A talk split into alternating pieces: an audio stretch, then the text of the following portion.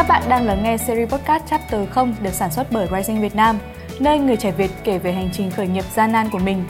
Hãy nhấn nút theo dõi để ủng hộ và đồng hành cùng Rising Việt Nam. Xin chào các khán giả của podcast Chapter 0 được sản xuất bởi Rising Việt Nam. Hôm nay chúng ta cùng chào đón một khách mời anh Linh Nguyễn là co-founder của The Bros, một công ty truyền thông giải trí và co-founder của High Climbing Music Festival. Chắc chắn là các bạn trẻ chắc chắn sẽ biết đến cái tên này. Chào mừng anh đã tham gia đến uh, chapter không ạ? Ok, chào em. Chào các bạn của Rising Việt Nam.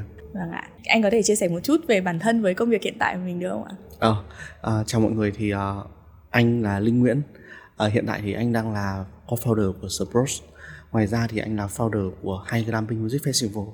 Ngoài ra thì anh còn là co-founder của Wow Media à, cũng là một công ty về truyền thông ừ, công việc chính của anh là làm trong lĩnh vực truyền thông uh, giải trí và tổ chức sự kiện chắc là em sẽ hỏi anh cơ duyên một xíu về The Bros tại sao mình lại à, đang có một cái hành trình rất là nhiều ở publisher ở agency hay ở client đúng không ạ thì sao mình bắt đầu lại chuyển sang à, với công ty trải giải trí The Bros và cái tên High Glamping Music Festival bắt đầu từ khi nào ạ? Ừ. Thì uh, anh nghĩ thế này, uh, khi mà mình uh, bắt đầu một công việc nào đấy uh, thì công việc có thể là một thứ uh, đi theo mình uh, cả một hành trình rất là dài. Uh, nhưng song song bên cạnh đấy thì chúng ta vẫn luôn có một cái thứ mà trong anh gọi là một cái niềm đam mê hoặc là yêu thích. Thì nó như một cái chất xúc tác cho chúng ta uh, khiến cho 8 tiếng đi làm 10 tiếng đi làm mỗi ngày nó trở nên thú vị hay ho hơn. Thì với anh nó là âm nhạc uh, thì cái cơ duyên của anh đến với The Prod nó xuất phát từ một cái um, ngày cao đao cách đây uh, 3 năm. Ở khi mà lúc đấy anh đang làm một cái uh, sự kiện cao đao ở Phú Quốc. Uh, nó là một cái đêm nhạc cao đao kéo dài 6 tiếng. À thì cái đấy là của Wow Media đúng, đúng rồi hồi đấy anh đang làm là Wow Sunset. Thì anh có làm Wow Sunset phiên bản đặc biệt là um, là đón giao thừa. Thì um, trong ngày hôm đấy thì bọn anh có kết thúc cái show diễn sau khi bắn pháo hoa vui vẻ và về phòng uống rượu thì bọn anh có bốn người. À, là anh hai người founder còn lại và ghi hương giang. Thì à, cái khoảnh khắc mà bốn, bốn bọn anh ngồi ngắm ngồi ở bể bơi uh, ngắm trăng trong cái khoảnh khắc mà giao giữa năm cũ và năm mới rồi nghe ghi hát khoe bọn anh và hát cho bọn anh cái uh, những cái ca khúc trong trong kho sáng tác của bạn thì bọn anh có rất là nhiều cái xúc cảm. Và ngay lúc đấy tại thời điểm đó thì ba ba chàng trai anh là một người mà có một công ty về truyền thông nhưng lại rất đam mê ánh đèn sân khấu. Tuy nhiên là mình không phải ra sân khấu được mình đã đam mê cái cái sự kiện đam mê cảm giác làm sự kiện. Ờ, một anh bạn anh là hải thì là người cũng làm về truyền thông và influencer thì lại là người có khả năng quản trị uh, kinh doanh. Uh, và một người và một anh bạn nữa của anh là Long. Thì Long lại có khả năng làm production. Long có một cái phim trường và và là một người rất là có gu thẩm mỹ trong việc uh, làm MV hoặc là làm các sản phẩm về về điện ảnh. Thì và một cô ca sĩ xinh đẹp ngồi trước mặt hát rất hay và khoe với bọn anh rất là cảm xúc. Đó. Thì trong lúc đấy bọn anh nảy ra trong đầu một việc là chúng ta đang làm gì vậy? Ờ công việc hàng ngày công việc của tất cả những thứ xung quanh nó sẽ là một cái sự nghiệp. Tuy nhiên thì anh nhận thấy rằng là vẫn còn một cái mảnh đất mà chúng ta có thể khai phá có thể quốc đất. Ờ và thế là ba anh em quyết định là thế thì phải làm một cái gì đấy thôi nhỉ? Ờ, ít nhất là làm gì đấy cho cô gái đang ngồi trước mặt chúng ta và hát cho chúng ta nghe một cách hay ho như thế để đưa đến đưa cô gái đến thị trường nhiều hơn. Thế là bọn anh quyết định là anh sẽ làm một công ty bắt đầu bằng việc là để để đưa Gigi Hương Giang đến nhiều hơn với khán giả và sau đó 4 tháng bọn anh planning nghiên cứu uh, nghiên cứu thị trường nghiên cứu cách vận hành cách bài bản chỉnh chu và nghĩ một cái tên thì The Bros ra đời em muốn hỏi bước đầu tiên với những cái idea ừ. từ lúc mà ngồi ngắm trăng như thế thì cái sự kiện đầu tiên được tổ chức với hai glamping music festival nó bắt đầu từ khi nào và cái ý tưởng đấy nó mất bao nhiêu lâu để hình thành? Khó ừ. khăn ở thời điểm đầu tiên. Mọi thứ thì nó đến như một cái cơ duyên. Đó là hồi trước dịch khi mà anh còn đang làm wow sunset ở phú quốc uh, thì anh có một cái plan là anh sẽ mời music traveler về việt nam. Uh, khi đấy thì hồi mà anh làm ở cái âm nhạc đón hoàng hôn ở phú quốc thì khán giả khá là đông và cái không gian này nó rất là đẹp. Thế nên là anh rất muốn có một cái một cái um, sự kiện gì đó hoặc là một cái sản phẩm mà nó kết hợp giữa âm nhạc và du lịch.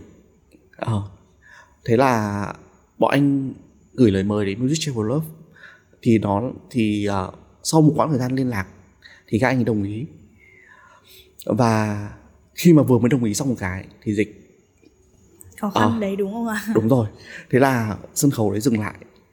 Ở cái deal đấy bọn anh cũng dừng lại. Bẵng đi cho đến 2 năm sau. Đấy khi mà anh đã bắt đầu đang bắt đầu làm in the moonlight thì anh nhận được một cái email từ từ uh, bố của các anh Travel Love là ê Linh ơi chúng ta sắp đi một cái tour ở Bangkok. Thế thì dịch cũng ok rồi này. Thế có khi nào mà chúng ta làm lại cái show mà lần trước chúng ta nói chuyện với nhau hay không nhỉ? Vì ta rất là thích Việt Nam. Ta rất là muốn đến Việt Nam quay những cái ờ, cái music MV của, của mình. Ồ, thế là anh bảo là ừ thì ờ, để mình để để anh nghĩ về lúc đấy là anh wow sunset anh đã không còn nữa rồi. Mà in the moonlight thì sân khấu lại quá nhỏ. Để mà có thể đủ cover được các nghệ sĩ. Thì anh cứ đặt nó trong đầu. Cho đến hai tháng sau thì chú ấy lại nhắn anh một lần nữa. Là này. Tức là rất khao khát đấy ờ, ờ sẽ không chỉ có mình mới trên lớp đâu. Ờ nếu mà linh muốn thì anh có thể giới thiệu ờ chú có thể giới thiệu cho A1 911 ồ oh, thế là anh bảo ôi đây rồi. Thời đấy. anh ờ anh cảm thấy rằng là nó như một thứ là kiểu thế này. Bọn anh vẫn nói với nhau là khi mà bạn thật sự mong muốn cái điều gì thì vũ trụ sẽ gửi cho bạn một cái tín hiệu. Vâng. có điều là bạn có nhận muốn nhận nó hay không thôi thế là anh ngồi với cả mọi người anh bảo đây này bây giờ nhá thì bây giờ mình muốn làm một show to. Rồi mình muốn làm một music festival. Đầu tiên anh chỉ định làm cho nghệ sĩ việt. Xong bây giờ mình lại đang có một lời mời ờ, một lời đề nghị từ nghệ sĩ quốc tế này có dám làm hay không? Thì mọi người ngồi với nhau bảo là thế thì anh thử plan đi. Nếu mà mình cảm thấy rằng là mình đủ sức thì tại sao không? Rồi thế là bọn anh lập tức ảnh bọn anh plan. Và thế là cuối cùng uh, trong vòng một tuần anh gọi những người bạn của mình trong cả một quá trình 10 năm anh đi làm. Có rất là nhiều những cái tên mà bây giờ đã không làm việc không còn làm việc với nhau nữa rồi. Nhưng mà trong anh anh luôn nghĩ rằng là nếu có một ngày làm việc nếu có một cơ hội nào đấy thì mình sẽ gọi họ. Thế hạ anh một số cuộc điện thoại thì bọn anh có một team và anh quyết định thành lập team dự án hay fest uh, ờ, và cái hành trình là đặt cái tên hay fest nó cũng rất là dài. Vì anh muốn là sau khi mà anh làm nhiều chương trình rồi anh nghĩ một việc là cái tên thật ra nó cũng góp phần có một chút tâm linh. Uh, cái gì mà nó đôi khi nó sẽ vận vào mình ấy. hay là anh muốn làm một cái music festival gì đấy mà ok tự mình tất cả mọi người cảm thấy nó hay ho và thú vị. Năm hồi cũng đặt là đặt là hay. Ờ vì hay fest hay fest và hay thì cũng có thể là đúng cái mô hình mà anh mong muốn. Nó là một cái lễ hội âm nhạc ở trên đồng cỏ mọi người cắm trại mọi người rất là thoải mái với thiên nhiên. Nó sẽ không bị cái yếu tố uh, thành phố xô bồ đóng khung trong nó. Đó đấy là hành trình ra đời của hay. Khi mà tổ chức một cái sự kiện âm nhạc như thế mình cũng đã research trước được về thị trường và anh cũng thấy rằng là các bạn trẻ ngày nay đi nghe nhạc đi xem nhạc đi thưởng thức âm nhạc trải nghiệm âm nhạc rất là khác so với thế hệ trước đúng không? Ừ đúng rồi. Thật ra thì khi mà bắt đầu làm trong cái quá trình mà từ lúc mà gọi ý tưởng này xong rồi từ lúc mà nghe lời mời của bác ấy thì bắt đầu bọn anh đã có một cái đoạn research. Thì anh nhận thấy là điều là đầu tiên từ chính data của bọn anh, khi mà bọn anh làm một chuỗi 25 số của In the Moonlight trong Sài Gòn và cũng từng đấy số Source Forest ở Hà Nội, thì anh thấy rõ ràng là khán giả rất là sẵn sàng chịu chi cho cái cho cái việc thưởng thức âm nhạc. Rõ ràng là sau dịch khi mà mọi thứ mọi người tưởng chừng như là mọi thứ mới hồi hồi sinh uh, thì cái việc mà chăm sóc sức khỏe tinh thần và chăm sóc cái sức khỏe giải trí của mọi người và cả cái thói quen nghe nhạc của mọi người nó thay đổi rất là nhiều từ việc là mọi người dịch chuyển. Xem những mv dài drama cho đến việc là mọi người đi nhiều hơn xem những bản live thì anh nhìn rõ thấy rõ đó là một cái gọi là tín hiệu rất là sáng cho thị trường live music. Và nhìn xung quanh đi các bạn có rất nhiều những cái uh, music festival khác nhỏ hơn của các bạn trẻ làm và cũng rất thành công. Uh, về mặt số lượng hoặc là về sự đón nhận thì anh thấy rằng là đó là một tín hiệu rất là đáng để quan tâm. Thứ hai đó là là một người làm ở làm ở Hà Nội sinh ra ở Hà Nội lớn lên Hà Nội và nhận thấy là Hà Nội cũng đã có 4 năm rồi. Chúng ta hai năm dịch và hai năm trước đó, gần như chúng ta không có một cái lễ hội âm nhạc nào lớn. Sau một số những cái sự cố của những lễ hội âm nhạc trước đó, thì anh thấy rằng là, ok, thiên thời điện lợi, nhân hòa, nó đến cùng một lúc. Thì bọn anh thấy rằng là, đây rồi, cơ hội của mình đây rồi. Nếu mà bây giờ không thử mà không start nó thì bao giờ nữa? Bởi vì cơ hội để mà bốn nghệ bay nhạc, hoàng kim một thời cùng đứng trên một sân khấu, thì kể cả ở các nước khác cũng chưa có. Mình có thu data về là cái độ tuổi mà đi xem nó ở có. khoảng nào? Năm ngoái rất bất ngờ của anh. Anh có hai bất ngờ năm ngoái nhá. Một là uh, anh có đến 40% người đi xem năm ngoái là ở millennial. Oh. uh, sau đó thì 55% là Gen Z và lại có đến tận 5% là khách quốc tế. Mặc dù thời điểm năm ngoái là thời điểm mà mình còn chưa thật sự mở cửa 100% sau dịch đúng không? Hoặc là kiểu uh, hoàn toàn một cách như bây giờ. Thì anh thấy một tín hiệu khá là vui đối với bọn anh. Rất là cân bằng khi là cái đầu tiên mình hướng đến là để phù hợp được hòa hợp giữa hai lứa ừ, tuổi. ừ. bọn anh lúc đầu khá là sợ nhá bởi vì là ở khi mà tung lại up quốc tế thì các bạn sẽ không không biết. Nhưng mà khá là may vì là up Việt Nam cũng đủ để, để các, bạn các bạn. đến rồi. Và năm ngoái thì bọn anh cũng cũng start hay phết với một cái mức giá nó nó khá là familiar.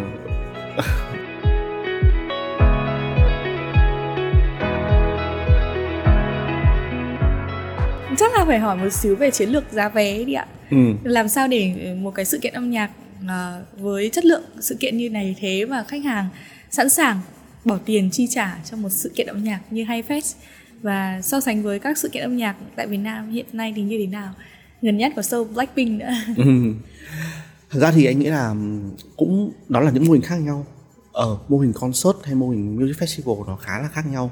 Nó khác nhau ở nhiều ở ở cái việc là cái quy định khắt khe của nghệ sĩ khi mà đi diễn. Tất nhiên thì các ngôi sao đương thời hoặc là các nghệ sĩ uh, khác nhau về mặt nhóm nhạc hay nghệ sĩ cá nhân thì họ có những yêu yêu cầu khác nhau. Uh, nhưng để mà nói thì tất cả những điều đấy nó đều ảnh hưởng lên giá vé. Ờ, thì anh thấy rằng là uh, để mà nói về chiến lược giá vé thì anh nghĩ là năm ngoái bọn anh đã start với một cái tinh thần đó là làm thế nào để nó dễ chịu nhất với khán giả và làm thế nào để mình tìm được một bài toán của việc làm một music festival mà không khiến mình thua lỗ. Vì thật ra là em có thể thấy nếu mà search nhanh một chút uh, thì mình thấy là có khá nhiều những chia sẻ của những cô chú anh chị làm music festival đi trước hoặc làm concert với nghệ sĩ quốc tế đi trước ở Việt Nam chia sẻ rất nhiều về câu chuyện là mỗi năm có thể mất nhà mất một cái nhà hoặc là mất uh, làm sự kiện là lỗ làm sự kiện là lỗ vâng. hoặc làm concert là lỗ mình nghe cái điều đấy rất là nhiều và bọn anh cũng bọn anh cũng nghe điều đấy và anh cũng cũng có một câu hỏi đặt ra là vậy thì mình sẽ đi tìm lời giải nào cho bài toán này? Bởi nếu mà đã làm mà lỗ thì nó không còn là bài toán uh, thì cho một một bất kỳ một cái uh, cộng đồng hoặc một cái đơn vị tổ chức nào cả đúng không? Thế bọn anh cũng đi tìm kiếm cái bài toán đấy nhưng bài bài toán đấy mình rõ ràng mình tìm kiếm với việc câu chuyện là làm thế nào để mình có khách full khách đến nữa thì hai bài toán đấy nó luôn luôn là một cái sự đấu tranh. Ờ, giữa việc là mình có niềm tin của thị trường hay không giữa mình có niềm tin là khán giả có sẵn sàng bỏ tiền ra từng đấy tiền để đến cái fest của mình hay không. Ờ, đó thì năm ngoái bọn anh đã bắt đầu với một việc là lựa chọn một cái giá vé an toàn cho cho việc có thể có đông khán giả. Ờ, nhưng lúc đấy bọn anh đã được trải nghiệm cái trải nghiệm của những người anh chị đi trước. Đó là mình sẽ lỗ. Năm ngoái bọn anh đã năm ngoái bọn anh cũng đã một lần được trải nghiệm cái bài toán đấy. Khi mà năm ngoái anh tính toán được câu chuyện bài toán là giá vé nó sẽ được trợ giá bởi các nhà tài trợ. Nhưng mà khi mà trong những khoảnh khắc mà mà nhà tài trợ đột ngột thay đổi quyết định Đấy ờ, bởi vì rõ ràng của... ờ là rủi ro đúng không? Thì rõ ràng là em sẽ phải đứng trước một cái nguy cơ đó là một ngày đẹp trời có mấy tỷ trước mặt và mình phải chi ra khi mà nó nằm ngoài dự kiến. Thì năm ngoái anh đã trải qua cái điều đấy. Anh lại càng nhận ra một điều và anh lại càng muốn theo đuổi một điều đó là hãy làm thế nào để một cái lễ hội âm nhạc hoặc bất kỳ một cái show diễn nào thì chúng ta có thể tự nuôi sống của chúng ta mà không quá lệ thuộc vào những uh, sự trợ giúp hoặc là những sự đồng hành của các nhà tài trợ thì có như thế bài toán nó mới đầy healthy. Hoặc để đến khi mà có này tài trợ rồi thì mình, khách hàng của mình sẽ được thêm nhiều benefit hơn. Đó, thì anh nghĩ đấy là một trong những cái cái mà tất cả nhà tổ chức đều quan tâm. Tuy nhiên thì trở lại cái câu chuyện mà em có nói về blackpink ấy, anh thấy rất là nhiều người, rồi truyền thông, rồi các bạn trẻ kêu ca và phản đối rất là nhiều về việc là tại sao giá vé của Việt Nam lại cao như vậy. Tuy nhiên thì hãy nhìn ở góc độ tổ ban tổ chức, anh sẽ không đánh giá là việc đấy đúng hay sai, nhưng mà anh muốn chia sẻ một góc nhìn khác. Góc nhìn từ những người làm sự kiện thì anh nhìn ra việc là ồ, tại sao giá vé lại cao như vậy? Ờ, nếu như bạn để ý là nghệ sĩ sang Việt Nam lại là những nghệ sĩ hạng A, những nghệ sĩ đương thời như vậy thì họ sẽ kéo theo ekip hạng A dịch vụ hạng A uh, cơ sở lưu trú hạ tầng vận hành thiết bị uh, rồi uh, cơ sở vật chất sẽ đảm, phải đảm bảo được một cái standard của họ. Và với cái standard đấy thì như các bạn cũng thấy là sự chia sẻ của đơn vị tổ chức 70% thiết bị là nhập từ Thái hoặc Sinh hoặc là Hàn về Việt Nam. Thì tất cả những việc đấy nó khiến cho cái chi phí tổ chức cost nó tăng lên rất là nhiều. Và khi mà nó chia cho cái lượng khán giả maximum trong một đêm thì rõ ràng là chúng ta thấy được là bài toán uh, khâu tổ chức này và khán giả nó sẽ phải đi đôi với nhau. Rồi uh, nó cũng chia ra một bài toán là với số lượng khán giả ở sân Mỹ Đình chỉ có từng vậy uh, uh, cơ sở hạ tầng cơ sở vật chất của mình chỉ có khoảng tầm 30 đến 35 nghìn chỗ thì cái giá vé thấp nhất uh, để khán giả Việt Nam có thể mua nếu mà muốn thấp thì chữ đương nhiên hạng vé cao nhất chúng ta phải có một sự hy sinh. Thì anh nghĩ rằng là thật ra không một đơn vị tổ chức nào muốn muốn nhận về nhiều ý kiến trái chiều hoặc muốn về nhiều gạch đá cho việc là ra một cái hạng vé hoặc giá vé như vậy cả đâu. Ờ, nhưng cũng không một đơn vị nào muốn làm một chương trình và lỗ. Ờ đấy là bài toán mà tất cả chúng ta nên hiểu có lưu ý gì không ạ? Để cho khán giả, vừa lòng khán giả vừa không bị lỗ cho mình thì sau bài học như năm ngoái thì anh rút ra cái lưu ý gì cho bản thân ạ? Ờ thì với hay cũng vậy. Hay thì bọn anh cũng cố gắng tìm kiếm nhiều cái ờ, cái cơ hội mua vé cho các bạn. Chính vì thế nên là bọn anh bắt đầu triển khai bán vé của hay với một chiến lược bán vé là dài và có nhiều cái level khác nhau bọn anh mở bán với đầu tiên là hạng blind ticket đó là dành cho những khách hàng không cần biết hay sẽ tổ chức ở đâu bao giờ hoặc có ai. Các music festival ở quốc tế đã bán rất là nhiều rồi. Họ gọi blind hạng vé mù khi mà bạn chưa cần có một thông tin gì cả. Nhưng bạn tin là cái music festival này sẽ hay. Vâng. bạn tin là bạn sẽ tìm kiếm được không gian âm nhạc của mình trong cái lễ hội âm nhạc đó. Bởi cái đặc thù của lễ hội âm nhạc đó là có rất nhiều nghệ sĩ và họ sẽ hát những set nhạc khác nhau trong một thời lượng rất là dài. Thế nên là khả năng mà bạn có được uh, một vài hoặc nhiều cái set nhạc mà bạn yêu thích là là rất lớn. Cộng với việc là nếu đúng như mô hình music festival quốc tế thì music festival không chỉ có music mà nó còn có festival. Nghĩa là có rất nhiều hoạt động bên lề xung quanh, nó có văn hóa của music festival đấy, nó có hoạt động, nó có nhiều cái, gọi là, nền tảng xung quanh thì mọi người sẽ đi vì những cái trải nghiệm đó. Thế nên là bọn anh mở hạng vé với giá rất rẻ, có thể tiết kiệm được 40% so với giá vé gốc, dành cho những ai muốn sở hữu vé rẻ. Và có niềm tin vào bọn anh rồi sau khi mà bán blind ticket thì bọn anh bán đến early bird. Sau khi early bird thì bọn anh bắt đầu mới chuyển sang giá vé chính thức và các hạng combo VIP, VVIP và các hạng mà dịch vụ extra, dịch vụ premium. Ừ, thì đấy là cái chiến lược để bọn anh tiếp cận được. Ai cũng có thể đến được với hay nếu như mà bạn mong muốn trải nghiệm cái lễ hội âm nhạc này. Và có một cái rất hay mà em đọc được trên báo đấy là mình show out ừ. Hay Fest năm nay là mình sold out cái hạng vé blind ticket và à, một rồi. hạng vé uh, nữa đúng không ạ? Đúng rồi, bọn anh đã sold out uh, blind ticket trong 2 phút khi mà mở bán vào lúc 0 giờ đêm. Nghĩa là bọn anh ban đầu chỉ định bán một nghìn vé blind ticket uh, vui vui xong rồi uh, bảo là ok thế thì mình cứ thử nghiệm thì thị trường xem như thế nào và bọn anh không ngờ luôn đó là trong có 2 phút vào lúc 0 giờ thì bọn anh đã quá nhanh đóng băng toàn bộ và sau đấy thì early bird bọn anh cũng mất đâu đó khoảng một tháng để sold out early bird. Thì đến thời điểm này bọn anh bắt đầu start vào giai đoạn là bọn anh bán các hạng vé thường. Sắp tới thì khi mùng 8 tháng 8 bọn anh sẽ tung ra một bộ merchandise limited của hay để người đi hay hoặc là người chơi hay, mọi người có thể có nhiều cái trải nghiệm khác nhau khi mà đến với bọn anh.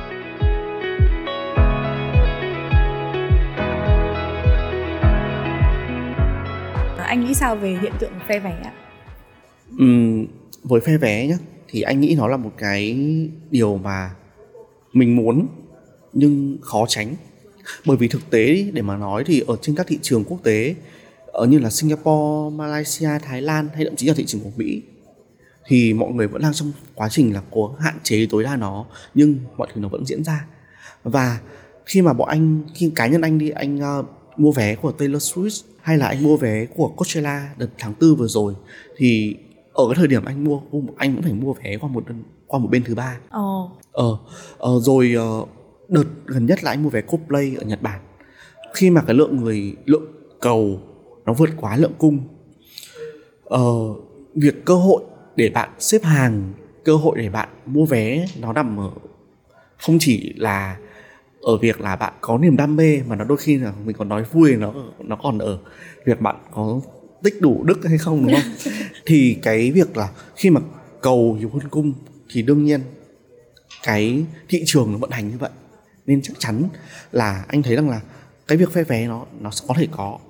Tuy nhiên thì nhìn lại một cái câu chuyện đó là nó ở mức độ như thế nào và việc người mua và người bán có thể chấp nhận việc đấy ra sao uh, và làm thế nào từ đơn vị tổ chức họ đưa ra được những cái ờ, cái bài toán để hạn chế tối đa việc lừa đảo cho những cái chiếc vé của mình thì đó là những cách mà để đảm bảo quyền lợi cho khán giả của mình. Còn ở đến bản thân như mình nếu như mà có thêm cơ hội để mình có thể đến được với những concert mà mình mong muốn ở cái mức giá mà mình chấp nhận được thì anh nghĩ ô, đấy cũng là một lựa chọn mà người hâm mộ có quyền lựa chọn. Tuy nhiên thì nhìn từ bài toán phe vé của Blackpink đợt vừa rồi thì mình thấy rằng là câu chuyện phe vé là thứ mà không ủng hộ. Nhưng ai cũng sẽ có bài học cho riêng mình. Và anh tin là cả người bán và người mua sau cái trận chiến phe vé Blackpink vừa rồi mọi người đều có bài học dành cho mình. Bởi uh, có rất nhiều những uh, những gì những rủi ro cũng như là mọi thứ thì không như là mơ với tất cả mọi người ừ, nên anh nghĩ là, là rủi ro ừ, anh nghĩ là tất cả mọi người đều có thể có cơ hội để tự tìm kiếm bài học cho riêng mình từ góc nhìn của người làm tổ chức sản xuất sự kiện ấy, cái hiện tượng phe vé có phải là một hiện tượng với hai fest nó nó nhức nhối không? Ờ, vì thật ra bọn anh mới đến năm thứ hai nên là ở thời điểm này anh cũng chưa dám nói trước được điều gì. Tuy nhiên thì ở góc độ bọn anh khi mà bọn anh bắt tay vào làm, thì bọn anh cũng cũng luôn luôn có những cái rule.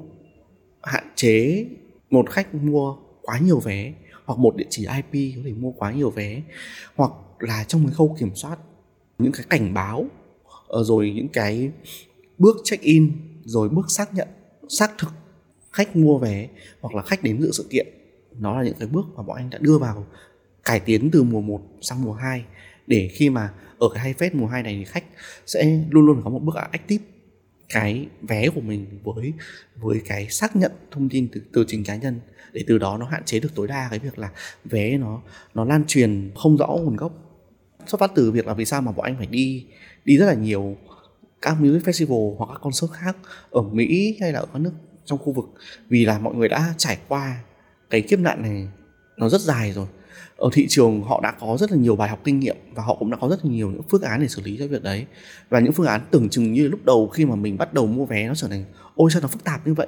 Đến khi mua mà tôi vẫn phải điền quá nhiều thông tin hoặc tôi phải xác nhận hoặc là khi bán lại bán cho thì tôi phải ở khi mua đi bán lại tôi cũng phải truyền giao thông tin rất là nhiều phức tạp thì anh nhận ra được một điều là đó là thứ cần ừ.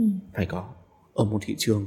Với yếu tố truyền thông marketing cho một sự kiện âm nhạc đấy ạ anh cũng làm trong ngành truyền thông rất là lâu rồi thì anh thấy cái yếu tố này với một sự kiện âm nhạc như hay fest thì nó quan trọng như thế nào và em nghĩ rằng cái yếu tố sâu out của vé nó cũng đến một phần do chiến lược marketing của mình. Ừ.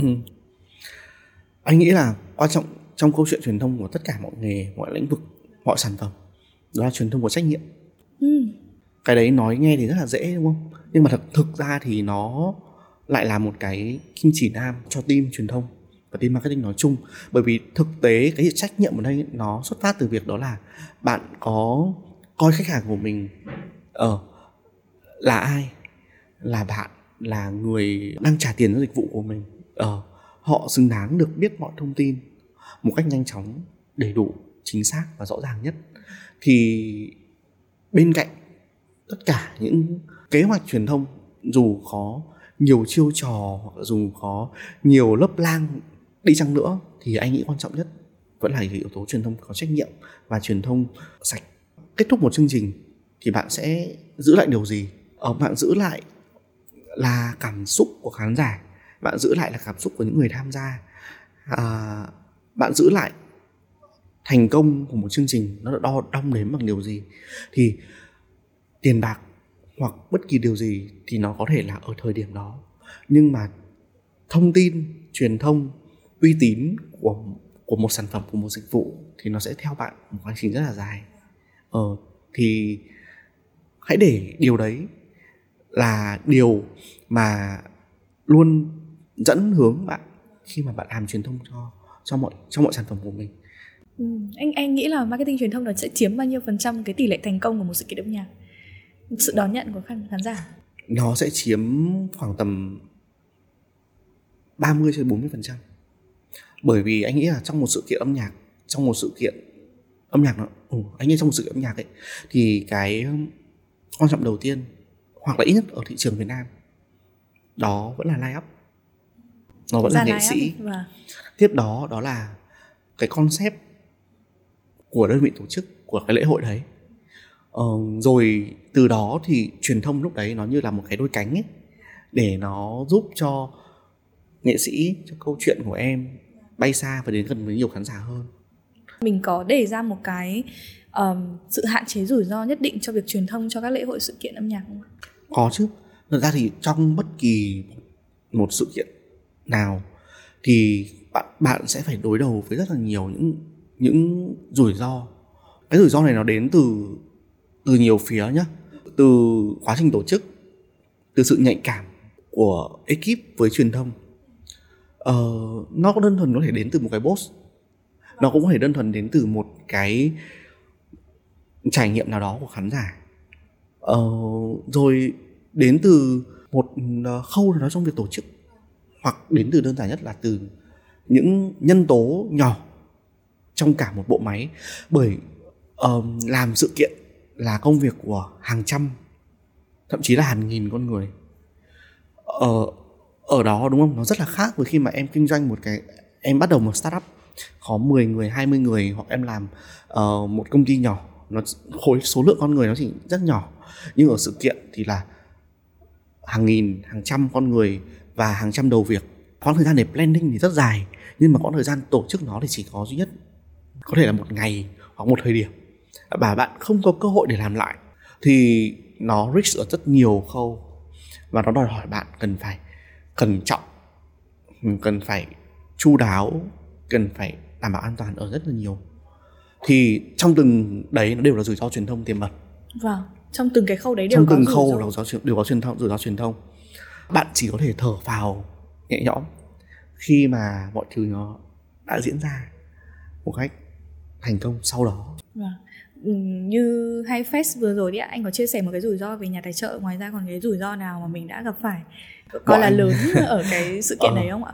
bọn anh có nói với nhau rằng là với nhà tài trợ thì khi mà chưa cầm hợp đồng trên tay chưa có đặt cọc trên tay thì mọi thứ uh, đều chỉ là những lời tán tỉnh. Uh, uh, mối quan hệ chúng ta là mối quan hệ của những người mà yêu nhau à kiểu tìm hiểu nhau hẹn hò có một cái honeymoon rất là tốt đúng không? Nhưng mà chúng ta có thể duy trì một quan hệ đó hoặc là chúng ta có thể cùng nhau có một cái sản phẩm nào đấy tốt hay không thì đấy là câu chuyện. Thì đấy là một cái rủi ro đầu tiên nghĩa là bạn cần phải luôn luôn đặt mình trong tình thế sẵn sàng uh, để đón nhận mọi điều có thể xảy ra và tỉnh táo để có thể giải quyết nó. Thứ hai đó là anh đã kể một người một câu chuyện mà chắc là anh cũng chưa từng kể.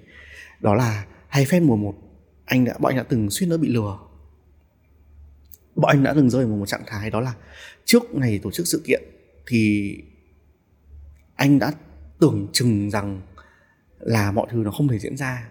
Ở khi mà uh, nghệ sĩ quốc tế ở thời điểm đó sau khi mà bọn anh có những lời giới thiệu thì bọn anh làm việc qua một agency thứ ba để ký hợp đồng với các nghệ sĩ bởi vì thật ra là nghệ sĩ quốc tế không nhiều nghệ sĩ họ họ ký hợp đồng trực tiếp với với mình đâu. Mà thường là họ sẽ có một cái ờ, agency ở khu vực có là agency làm việc ở châu Á, agency làm việc khu vực châu Á Thái Bình Dương hoặc là một agency làm việc ở worldwide cho họ thì họ sẽ ký qua những agency đó hoặc là họ sẽ có những bọn anh gọi là những nhà promoter là những người là những đơn vị agency mà họ sẽ book nghệ sĩ và họ giữ lịch của nghệ sĩ trong các nước quanh khu vực. Và họ book chéo cho nhau trong nhiều cái festival khác nhau. Ờ thì ở thời điểm đấy bọn anh cũng đang làm việc với một bên cho book hai trong ba hai trong bốn nghệ sĩ ở mùa một. Và đến thời điểm mà bọn anh chuẩn bị đặt cọc thì có một cái linh cảm nào đấy khiến anh cảm thấy rằng là cái người mà đang làm việc với mình nó không rõ ràng cho lắm. Thế là bọn anh uh, set up một vài cuộc hẹn.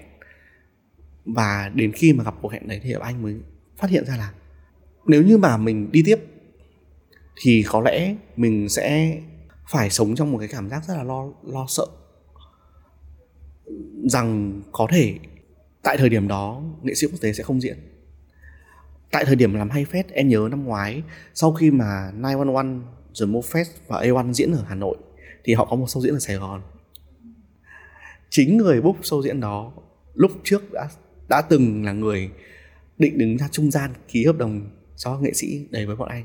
Tuy nhiên thì khi mà bọn anh tìm kiếm được thông tin research được thông tin về người đó research được thông tin về cái quá trình làm việc của, uh, của cái agency đó thì anh phát hiện ra là họ có một cái lịch sử làm việc mà đã có rất nhiều dấu ấn không tốt ở thị trường từ với cộng đồng rock Việt Nam rồi rất nhiều các sự kiện trước đó. Ở thế nên bọn anh đã kịp dừng lại ở trước thời điểm đấy. Và khoảnh khắc đấy bọn em đã từng nghĩ là ôi chết rồi. Thế bây giờ mình đang mình đã bắt xin tài trợ mình đã bắt đầu mọi thứ rồi. Và nếu mà mình dừng ở thời điểm này thì mình sẽ làm thế nào? Thế là cuối cùng trong vòng có 3 ngày anh liên hệ lại với cả phía nghệ sĩ quốc tế. À, anh trao đổi rất nhiều thông tin và cuối cùng bảo là thôi hãy hãy hãy hãy, hãy tin tưởng cho hay được làm trực tiếp với cả mọi với cả mọi người và sau đó thì bạn ký trực tiếp được với nghệ sĩ quốc tế và không phải qua một agency nào cả. Thì thật thời điểm đấy thì chưa mất quá nhiều tiền nhưng và bọn anh cũng chưa thật sự là bị lừa. Nhưng uh, nếu như tiếp tục thì mình sẽ sống trong một cái trạng thái lo lắng sống trong một cái cảm giác hồi hộp lo sợ. Thì đến khi mà anh tổ chức xong rồi và đến ngày hôm sau khi mà sự kiện đấy diễn ra ở Sài Gòn sự kiện đấy diễn ra ở nhà Hòa Bình và đã không diễn ra được như là plan thì bọn anh mới thở vào là ok bọn anh đã thật sự là thoát trong gang tất. Thì anh nghĩ rằng là đấy đấy là một cái bài học rất là kinh nghiệm cho những đơn vị tổ chức trẻ tuổi, cho những đơn vị mới như bọn anh gia nhập cái thị trường này. Đó là có rất nhiều rủi ro đang đợi chờ bạn ở tất cả các khâu, ở tất cả các bước. Hãy tỉnh táo, hãy luôn luôn để mình ở một cái trạng thái là lắng nghe, học hỏi và tìm kiếm thông tin một cách tốt nhất chắc là bài học mà thực tế nhất ở cái lúc đấy cũng là ừ, nghiên cứu về cái người mà mình đang hợp tác cùng cái đơn vị mà mình đang hợp tác cùng thật là sâu vào để ừ. để tránh có những cái rủi ro về sau. Ừ đúng rồi.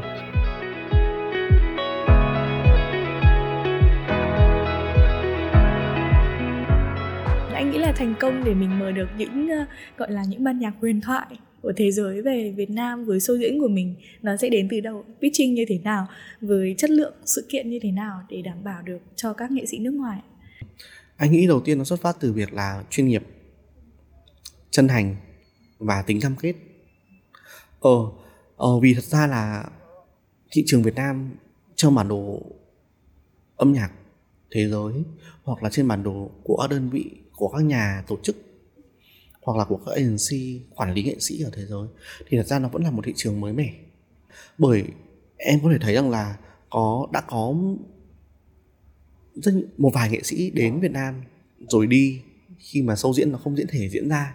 Ờ, thì với các uh, nghệ sĩ quốc tế với các nhà tổ chức các promoter thì thì họ cũng rất là quan tâm đến một thị trường mà liệu uh, với um, thu nhập bình quân đầu người như vậy uh, với um, khả năng chi trả uh, như vậy với việc là một năm thị trường có đến 60 70% các show diễn là show diễn miễn phí thì khán giả có thật sự bỏ tiền ra để mua vé xem concert hoặc xem cái sự kiện âm nhạc của họ hay không. Vì với các nhà tổ chức khác trên thế giới hoặc hoặc là với ngành giải trí nói chung trên thế giới rồi thì nghệ sĩ hoặc đơn vị tổ chức kiếm tiền từ đi việc đi tour. Ờ còn với ở Việt Nam thì nghệ sĩ dường như kiếm tiền từ việc đi show của của nhãn hàng. Ừ, từ việc là thương mại. Thì anh nghĩ rằng là bài toán đấy đến đến trong cùng thì mình vẫn phải chứng minh được câu chuyện là ok tôi sẽ có được một là cơ sở hạ tầng có đáp ứng được yêu cầu không thứ hai là cơ sở vật chất và kỹ thuật có đáp ứng được những tech rider của họ hay không. Bởi vì mỗi nghệ sĩ đi kèm sẽ đi kèm với rất nhiều những yêu cầu kỹ thuật khắt khe cho việc biểu diễn của họ. Thứ ba là tôi có đủ lượng khán giả sẽ sẵn sàng ở đó chi trả cho việc nghe nhạc hay không. Rồi tiếp theo là những uh, dịch vụ hạ tầng xung quanh nó có đáp ứng được hay không. Thì đó là một bài toán tổng thể rất chung.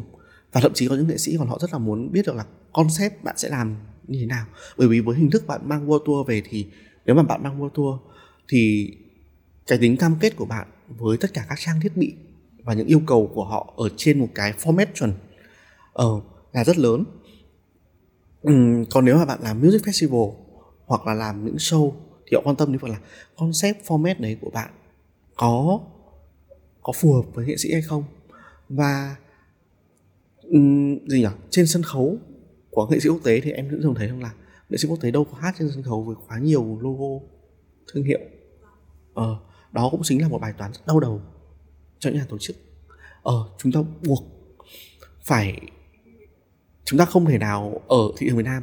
Chúng ta khó có thể làm những show lớn mà thiếu sự đồng hành của các đơn vị đồng hành.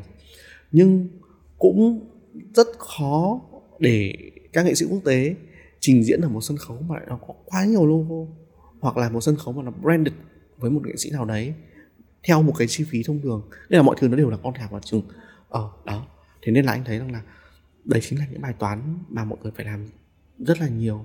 Và trong cái hành trình mà khi mà anh đi mời nghệ sĩ quốc tế về, thì cái công cuộc chứng minh năng lực và chứng minh sự đón nhận của thị trường, nó là một công cuộc rất là dài và rất là miệt mài. Quay trở lại nhìn lại thị trường âm nhạc trong nước đi anh đánh giá thế nào về các sự kiện âm nhạc tại Việt Nam? Ừ. anh đánh giá thật ra là thị trường âm nhạc tại Việt Nam nói chung uh, sau dịch đã có một cái sự chuyển dịch. Uh, có những tín hiệu rất là tốt cho cho thị trường về mặt tổ chức sự kiện uh, âm nhạc và cái nhạc Việt Nam đặc biệt là từ nửa đầu năm nay khi mà em thấy rằng là rất rất nhiều những music festival lớn rồi rất nhiều những nghệ sĩ lớn nghệ sĩ đương thời từ các quốc gia như là K-pop hay US UK chọn Việt Nam là điểm đến của họ. Thì cái cái câu chuyện về cái ngành kinh tế âm nhạc nó sẽ đem lại rất nhiều những giá trị tốt trong việc thúc đẩy du lịch và dịch vụ. Uh, và tự bản thân nó cũng thúc đẩy chính cái thị trường âm nhạc Việt Nam. Uh, sau một loạt những concert của nghệ sĩ Việt mình có thể nhìn thấy sự thành công của Hoàng Dũng sự thành công lớn hơn là của hai anh Tuấn Mỹ Tâm đúng không? Các nghệ sĩ trẻ như là các bạn Hoàng Dũng hay là indie như là show của Cá Hồi Hoang rồi những uh, Chili, uh, Vũ rồi những show uh, fest khác như là những thành phố mơ màng hoặc là hội đồng hội đúng không? Thì rất rất rất nhiều mình có thể thấy rằng là một đó là uh, khán giả rõ ràng khán giả trẻ đang sẵn sàng cho việc chi tiêu. Thứ hai đó là câu chuyện của những nghệ sĩ quốc tế. Khi mà anh có research nhanh thì anh đọc được một số uh, những bài báo. Ví dụ như là Taylor Swift có đến 6 show diễn concert ở Singapore. Uh, trong khi trước đó năm 2020, năm 2014 thì Taylor đã từng diễn ở Malaysia và Malaysia đặt ra một bài toán rất là lớn là tại sao thời điểm này chúng ta lại bị vụt vụt khỏi tay những concert lớn về Singapore vậy thì mình có thể nhận thấy rằng là rõ ràng uh, chính phủ hay là uh, ngành uh, ngành ngành ngành giải trí uh, họ coi trọng rất là nhiều cái việc là cái thành thành quả của những chuỗi concert hoặc là ngành của cái ngành kinh tế âm nhạc nó mang đến cho ngành dịch vụ. Thì dành cho mọi người nếu như mà mọi người còn đang hoài nghi về sự đón nhận của thị trường Việt Nam thì mọi người hãy nhìn bài toán uh, sức chứa và sức phủ kín của show Blackpink vừa rồi hay là Charlie Puth ở Nha Trang hay là những music festival như hay của bọn anh uh, và những thông số liệu mà anh có thể thấy được là ví dụ như là trong cái thời gian mà Coldplay tổ chức 6 buổi biểu diễn vào tháng 1 năm 2024 ở Singapore sắp tới thì cái lượt tìm kiếm phòng nghỉ đến từ Việt Nam tăng gấp 814 lần. Wow. 814%. Ờ thì sự tăng trưởng này cũng được nhìn thấy rõ ở các quốc gia khác láng giềng như là Malaysia, Indonesia từ Việt Nam khi mà các bạn ấy sang xem các concert ở các nước như vậy. Thì rõ ràng là mình thấy rằng là uh, là sức tăng trưởng việc đi show ở uh, việc chi trả cho cho việc giải trí của các bạn trẻ uh, đã rất lớn. Và bây giờ đã, đã đến một cái lúc mà mình có thể uh, nói về việc đó là um, văn hóa thể thao và văn hóa thần tượng nó hoàn toàn có thể đi được với nhau. Ờ, thay vì uh, chúng ta gắn những cái mác uh, đu thần tượng uh, với những bạn trẻ. Nghe có vẻ hơi tiêu cực một xíu. uh, đi xem show của nghệ sĩ uh, thì hoàn toàn chúng ta có thể uh, nhìn nó dưới một góc độ khác uh, tích cực hơn. Đã đến lúc mà văn hóa thần tượng uh, nó có thể được nhìn nhận song hành như văn hóa thể thao các bạn trẻ hoặc những người đam mê âm nhạc nghệ thuật chi trả cho cái thói quen thưởng thức nghệ thuật của họ uh, cũng xứng đáng được ủng hộ uh, như là cách mà chúng ta đã ủng hộ một nền thể thao vậy. Thay vì chúng ta đặt ra những câu hỏi là uh, tại sao người ta sẵn sàng chi trả từng đó tiền cho việc đi xem một nghệ sĩ uh, thì chúng ta hãy nhìn những giá trị mà nó đem lại trong ngành dịch vụ và du lịch. Uh, nó cũng không khác gì khi mà chúng ta đi xem và cổ vũ một đội tuyển thi đấu ở một quốc gia ừ, thì âm nhạc nó cũng có một cái sức ảnh hưởng tương tự như vậy và anh tin là sức mạnh của thần tượng ở uh, sức mạnh của giải trí của âm nhạc nó cũng lớn nó cũng là một sức mạnh văn hóa vâng. rất mạnh không ai có thể có thể mà uh, chối bỏ được là sức ảnh hưởng của làn sóng Hollywood nên là anh tin là đấy cũng là một cách rất là tốt để quảng bá văn hóa của Việt Nam cũng như là để thúc đẩy du lịch và dịch vụ nói chung. Vâng. Nhìn nó công bằng một chút đúng không? Vì ừ. em nghĩ rằng là âm nhạc nó cũng sẽ giống như một liều thuốc tinh thần thôi. Nó cũng sẽ là điều mà thế giới này con người không thể thiếu được để chăm sóc cho sức khỏe tinh thần của mình. Nó sẽ không chỉ dừng lại câu chuyện của việc là một cái concert của một nghệ sĩ hay là bất kỳ của một của một uh, music festival nào nó sẽ không phải là nguồn thu từ đến từ dành cho một cá nhân hay là dành cho một tổ chức mà nó còn thúc đẩy thị trường xung quanh. Thì khi mà hồi đầu khi mà uh, Blackpink mới về Việt Nam thì cũng có báo phỏng vấn anh hỏi rằng là ông mọi người có thấy rằng là Blackpink bán vé hai đêm liên tiếp với từng đấy vé có quá tự tin không? Thì anh bảo thật sự là mọi người đừng nghĩ rằng là đơn vị tổ chức chỉ hướng đến khán giả Việt. Chắc chắn rằng khi YG hay đơn vị tổ chức hay Blackpink hướng tổ chức ở Việt Nam thì khán giả mà họ nhắm đến xoay quanh nó sẽ gồm có ở Trung Quốc, Singapore, Thái Lan, Lào Campuchia những đất những nước mà họ không thể họ đã hụt đến các show ở các nước trong khu vực rồi. Và bản thân là Trung Quốc là một đất nước hoàn toàn không có show của tây của của Black Blackpink. Thì nghĩa là khi mà một show của nghệ sĩ quốc tế được tổ chức ở một đất nước thì nó sẽ không chỉ dành cho cho khán giả của của nước nước đó mà nó còn thúc đẩy cả khán giả các nước trong khu vực.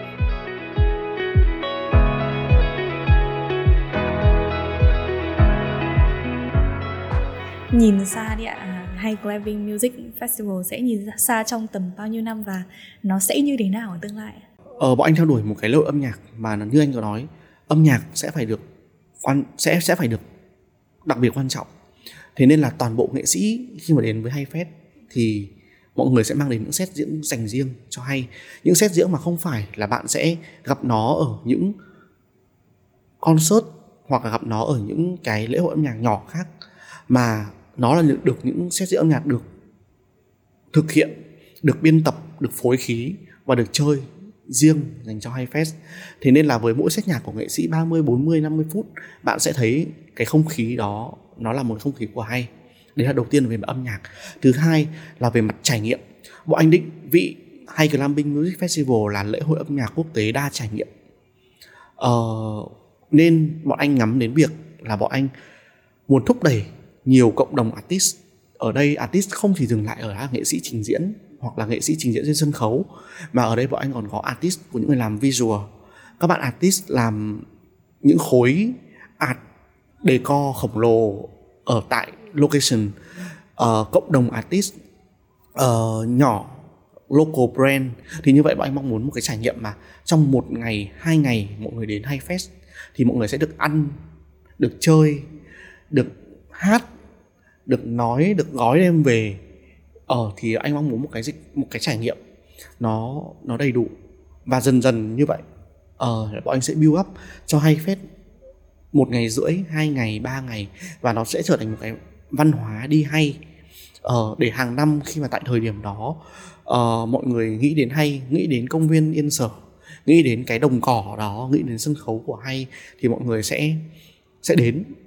Ừ từ nãy giờ mình hỏi rất nhiều về sự kiện âm nhạc về hay fest bây giờ em sẽ muốn hỏi anh về cá nhân một xíu. À. dưới vai trò của một người tổ chức sản xuất với một sự kiện mang tầm em nghĩ là lớn với quy mô lớn như vậy thì anh có áp lực gì với một người tổ chức sản xuất và anh có những yêu cầu gì tiêu chuẩn gì cho hay fest của mình không áp lực nhiều. Áp lực nhất đó là về tài chính. Áp lực thứ hai đó là về việc làm thế nào để hạn chế rủi ro trong toàn bộ quá trình uh, mà mình tổ chức. Và cuối cùng áp lực đó là áp lực của của việc uh, mình có thật sự là đủ sức để đưa cái cái cái cái ước mơ này nó nó nó thành hiện thực hay không. Nhưng mà có một câu nói rất hay mà anh mà anh có đọc được ấy đó là uh, mọi thứ trong cuộc đời ấy, thì nó đều xảy ra hai lần. Một lần xảy ra trong tâm trí của bạn và một lần xảy ra ở thực tại thì nghĩa là khi mà trước khi mà mọi điều nó diễn ra trước mắt em mọi điều nó thành hình trước mắt em thì mọi thứ nó đã process ở trong đầu của em và em đã nghĩ về nó rất là nhiều rồi. Thì khi mà mọi chuyện đã xảy ra hai lần như vậy thì mình sẽ phần nào là mình uh, control được nó cũng như là phần nào mình biến được cái giấc mơ thành hiện thực. Uh, thì bọn anh vẫn nói với nhau ở đấy là nếu mà mọi hoài bão trở thành hiện thực thì bạn dám mơ lớn đến đâu? Anh có nghĩ rằng là với một người mà yêu âm nhạc hay là muốn tổ chức sự kiện nếu mà là các bạn trẻ thì có nên tham gia vào cái ngành này để coi nó như một startup kinh doanh của mình anh nghĩ là mình hãy bắt đầu từ những việc nhỏ nhất trong mọi công việc ừ, và đặc biệt với cái ngành tổ chức sự kiện khi mà bạn đang phải đem đến một dịch vụ cho cùng một lúc hàng chục nghìn con người. Ờ, rất khó để mình muốn đốt cháy giai đoạn. Ờ anh nghĩ rằng là hãy bắt đầu từ những công việc nhỏ nhất từ những trải nghiệm nhỏ nhất từ những bộ phận nhỏ để bạn đi lên từ là việc bạn là một khán giả rồi bạn là những người tiếp cận khán giả gần nhất cho đến những vị trí cao hơn và tìm kiếm thêm là mình đam mê và mình thuộc về vị trí nào trong cả một cái bộ máy hàng trăm và hàng nghìn con người. Ờ, rồi hãng suy nghĩ đến việc là start up cái ngành dịch vụ này. Vì thật sự là uh, một cái sai sót nhỏ thôi nó không chỉ khiến bạn phải trả giá mà nó còn khiến rất nhiều người xung quanh phải trả giá cùng bạn. Tại vì nó sẽ là tất cả sự liên kết với nhau trong một sự kiện. Vì vừa nãy anh nói là các anh chị đang đặt những cái biển hướng dẫn trên con đường của các anh chị đi ở trong ngành ừ. này ngành tổ chức sự kiện và đặc biệt là tổ chức sự kiện âm nhạc. Thì nếu như có một câu chia sẻ cuối cùng dành cho các bạn trẻ muốn bước chân vào ngành này coi như là một cái biển hướng dẫn cái biển đó sẽ là gì anh nghĩ là nếu mà uh, có một cái uh, lời chỉ dẫn gì với các bạn thì anh nghĩ đó là hãy chú ý đến tốc độ và sự an toàn ừ. ờ, bởi vì trên cả một cái chặng đường của mình đi thì câu chuyện của ngành tổ chức sự kiện uh, nó không đến từ việc là uh, thành công của một hay hai sự kiện mà nó phải là câu chuyện thành công của nhiều sự kiện và của cả thị trường như anh có nói từ đầu thì để thị trường Việt Nam trở thành một cái điểm đến hấp dẫn đối với các nghệ sĩ quốc tế thì nó sẽ không phải là câu chuyện thành công của một show Blackpink hay một hay fest hay một uh, concert nào đó mà nó là sự tổng hòa của, của nhiều yếu tố. Và chỉ có từng bước đi chắc an toàn uh, thì bạn mới có thể giữ được niềm tin của thị trường còn rất là mới mẻ. Ở đây là giữ niềm tin của cả chính khán giả. Ờ, để cho khán giả thật sự tin tưởng không quay lưng với mình tin tưởng với mình uh, sẵn sàng chi trả cho những sự kiện như vậy. Rồi với nghệ sĩ quốc tế họ nhìn ngắm được sự chuẩn bị của Việt Nam dành cho những điều đó. Thì chỉ có như vậy anh nghĩ là mới mới có thể có được những chặng đường uh, rực rỡ nở hoa. Còn và và tất nhiên rồi con đường rất là trông gai. Nhưng anh nghĩ là thị trường Việt Nam đang sẵn sàng để có thể bắt đầu đi vào cái chặng đường ngành dịch vụ âm nhạc du lịch này. Ừ, rất là cảm ơn anh Linh cảm ơn em. với những chia sẻ thật sự là giá trị những nghiên cứu rất là giá trị ngày hôm nay. Cảm ơn anh đã cảm ơn em. với Rising Việt Nam ạ. Cảm ơn em cảm ơn Rising Việt Nam